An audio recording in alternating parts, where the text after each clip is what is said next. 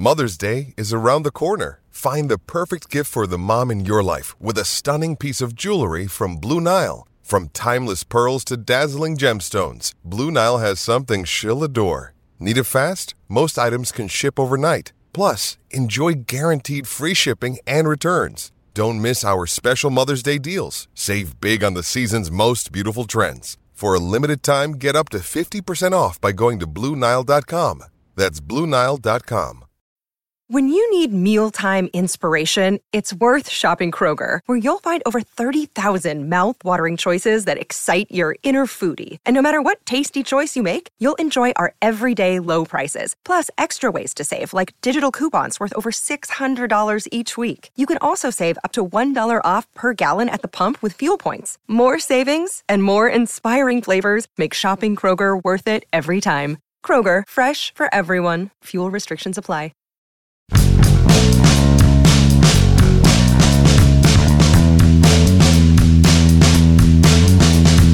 Where do you start? Where do you start with Andrew McCutchen? Good morning to you. Good Monday morning. I'm Dejan Kovacevic of D K Pittsburgh Sports, and this is Daily Shot of Pirates. It comes your way bright and early every weekday. If you're into football and or hockey, I also offer daily shots of Steelers and Penguins in the same place that you found this.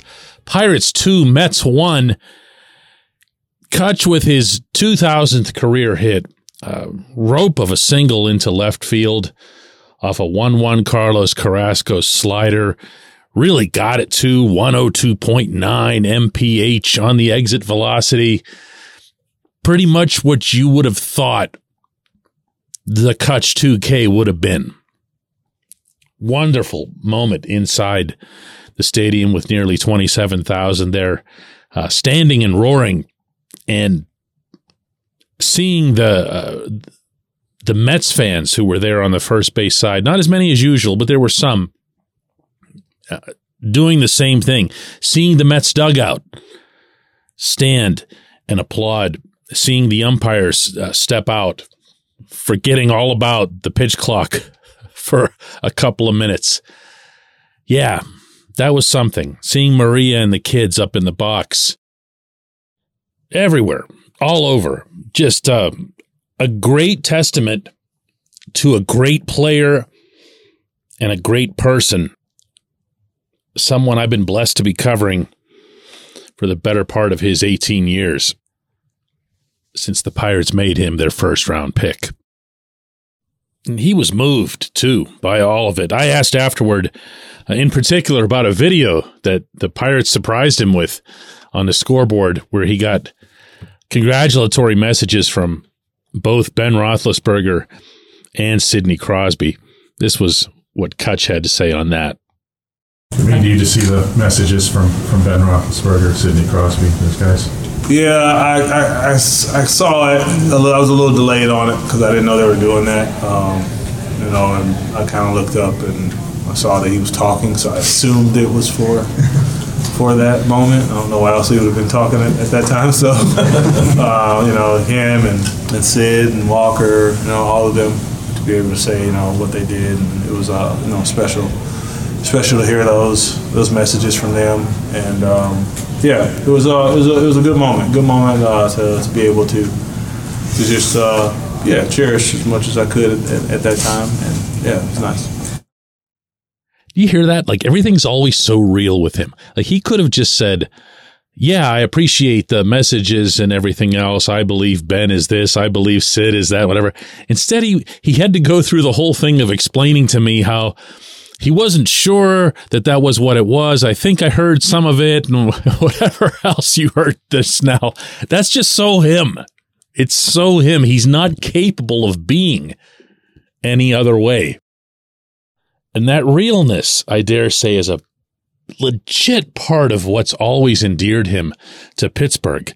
I like to think of Pittsburghers as about as real as it gets. Now, maybe they think that in every city where you're from, but I find that there are a lot of phony qualities to most other cities that I visit. And here, everything's just so out there. It's right here. It's on our sleeve. It's, you know, our heart is showing for you. And if you don't like it, you don't like it. Big deal. We're just going to move on. And that that's who Cutch is. He's real. He's authentic. He's Pittsburgh. You know what else he is right now? Yeah, he's a winner. He's been a winner most of his time here, and the odds have always been against that, as I don't have to tell anybody who's listening to this show. But he was able to pull it off twenty thirteen to fifteen in a way that even a year or two earlier, no one had thought possible. And you're talking now to somebody who covered the one hundred five loss team in twenty ten, the one that ultimately got John Russell fired. That team was about as hopeless as it got, both in terms of age, potential, everything, you name it. All it had going for it was a nice little infield defense, I'll give it that, a couple of nice bullpen arms, and Cutch. But guess what? Cutch was enough. Cutch was enough to build on. And it only took a couple of years before you started seeing those other pieces get grafted on, and still, Cutch was the one in the middle. No matter how many good or great or formerly great or players were added to that roster, Cutch remained the guy. In fact, became the M V P by the time the Pirates made the playoffs in twenty thirteen. And now here we are, you know, a decade later. And the Pirates are, this isn't worth a parade or anything, but it, it's something. Hear it out. Pirates are thirty-four and thirty. They're in first place in the National League Central Division. They've pretty much taken care of business inside the division, although there haven't been that many games. That's about to change. Nine straight coming. They've backed that up with some pretty healthy peripherals, the kind of thing that, like run differential, for example, that point to future success, that point to what you're doing currently as not being a fluke.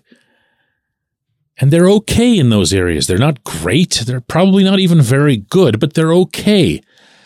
And they're okay in a division that isn't okay. But even that couldn't have been remotely expected by almost anybody. And I say almost, of course, because Cutch doesn't enter things expecting to lose or expecting to fail. Never has. Doubt that he ever will. Now, I don't want to get all super sappy and caught up in the moment and try to convince you that everything that's happened positive for the Pirates this season is because of Cutch. It isn't. Okay, Cutch isn't the reason that Mitch Keller's pitching the way he did again yesterday. Cutch isn't the reason that David Bednar was able to slam down his fourteenth save yesterday with the most devastating, knee-breaking curveball to finish the game. Cutch isn't the reason that Jack Sawinski's got thirteen bombs, including the one he hit yesterday. Cutch isn't the reason that Kid Brian Hayes is hitting like a maniac all of a sudden and turned in some of the best defense you'll ever see yesterday. Cutch isn't the reason that Brian Reynolds became da-da-da-da-da-da-da-da-da-da-da. You get it. But Cutch is the one that pushes the process forward. Cutch is the one they look to in that clubhouse, that they think to themselves, we're about to go into this stadium or that stadium, and we believe not only that we can win this game or win this series, but that we should win this game or win this series. He's something. I, I, I don't know exactly how I would begin to Uh, qualify his Hall of Fame status. Might be another subject for another day on this show. But I do know that there are intangibles that should always be in play for every serious candidate for Cooperstown, and Cutch just oozes those. When we come back, J one Q. This portion of Daily Shot of Pirates is brought to you by our friends at North Shore Tavern, that's directly across Federal Street from P N C Park. It's home of Steak on a Stone, an eating experience, underscoring the word experience. The steak is brought to you partially cooked on an eight hundred degree stone, and you do the rest. It's a ton of fun, it's a great meal, and it's a baseball atmosphere like no other in Pittsburgh. North Shore Tavern, right across Federal Street from P N C Park. Your front door, your car, your bike, your computer, your gun.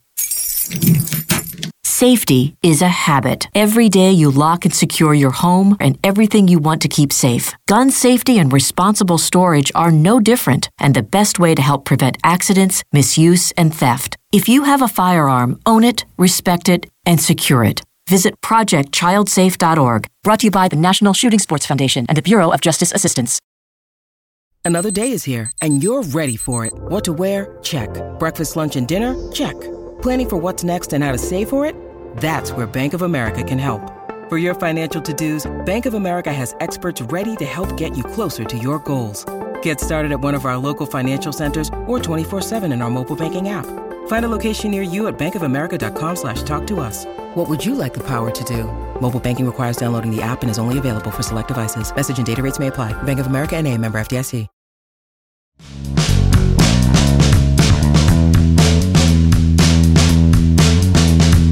Today's J one Q comes from Durbo, who says, growing up in the seventies, I despised the Yankees for buying their team. I always rooted against them, but to be honest, I was also a little bit jealous.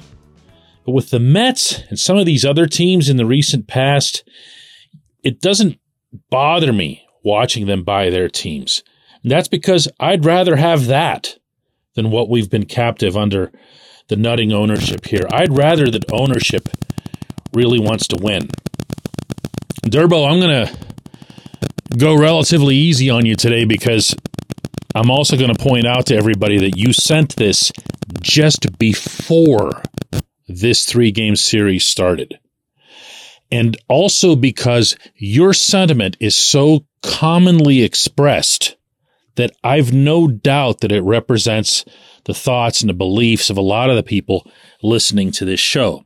And no, I'm not going to come back at you with the Pirates took two of three and the Pirates payroll is like seventy million and the Mets is at three hundred sixty-four million. That stuff can always happen. There's always a Tampa Bay Rays. There's always somebody that isn't spending much, but just happens to put things together. And at the same time, there's always a team that grossly overpays and underperforms. And that's what the Mets are right now. It's probably what the Mets are going to remain for the rest of this summer. That's not going to be my point here. My point's going to be something else. The change of heart that you yourself describe that you had at one point where you hated the Yankees because they bought their teams, but you started liking the Mets because they spent. I'm not going to tell you that you're unduly influenced by national baseball media or whatever it is, but I am at least going to feel comfortable asking you how much of that stuff you digest, because that's right in their wheelhouse, my friend. That's the narrative that the E S P Ns and the other national outlets have put forth, especially during labor strife. They never, ever, ever, ever mention that the Mets, the Yankees, the Dodgers, and a handful of other teams are guilty of throwing payrolls and payroll structure and free agency and salary structures way out of whack. Why? Because they're based in those markets. And even if they're not homers, you are a product to an extent of where you live. These reporters, these analysts live, for the most part, in these markets. So around them are a bunch of happy fans who are really intensely engaged in baseball. So they think to themselves, everything's fine. What's everybody else's problem? So you'll hear from the occasional person in a Pittsburgh or a Kansas City or a Cincinnati, and you'll just think, whatever, they're the ones with the cheapo owners. And they'll only ever weigh that factor as being significant. I'm here not at all as a representative of some happy middle, because I'm not. I'm in Pittsburgh, where it's incredibly difficult to get people interested in baseball. It takes something like the return of Cutch, uh, a season that nobody had expected, a really down division. It takes something like that to move the needle here. It's extraordinary. But the real problem isn't that one is heroic and the other one is a demon from hell. It's the disparity itself. Does Steve Cohen grossly overspend on the Mets? Yes, of course he does. Does Bob Nutting underspend on the Pirates? Yes, of course he does. The problem is the ability that any team has, well, teams with means, obviously, to create this absurd disparity that exists in no other sport. Have you noticed, by the way, and this is for all of you, not just Durbo, that there's been a bit of a sentiment, a little bit of a change with some of the national... Yeah, you have, huh? Okay. I'm feeling the nodding of a lot of heads as I say that. But when you see like a Buster Olney from E S P N, all of a sudden using the word salary cap in his articles, when you see a couple others... Uh, Evan Drellich is another. These are people who covered the labor negotiations, the recent ones, and did so one billion percent on the union side. No cap, no cap. You can't even, you couldn't even bring up the word cap, remember? Now all of a sudden it's kind of coming about. Why? I don't know. Maybe it's because the Mets are now going to be stuck with a gazillion dollars in potentially bad contracts. Maybe it's because they look at teams like the Dodgers and the Angels over in L A, each in their own way, not having very encouraging futures, despite having spent a ton of money and despite having some of the legitimately most talented players on the planet. My goodness, especially in Anaheim. How do you have Mike Trout and Shohei Ohtani and never win a thing? So just just watch. Just watch. A lot of this might start turning, because what will end up happening is the Cohens of the world will kind of come down to earth and they'll say, well, listen, I mean, I just took my team into Pittsburgh and I got my rear end kicked. And they spent one-fifth of what I'm spending here. Why am I the dummy? I appreciate the question. I appreciate everyone listening to Daily Shot of Pirates. We'll do another one of these tomorrow.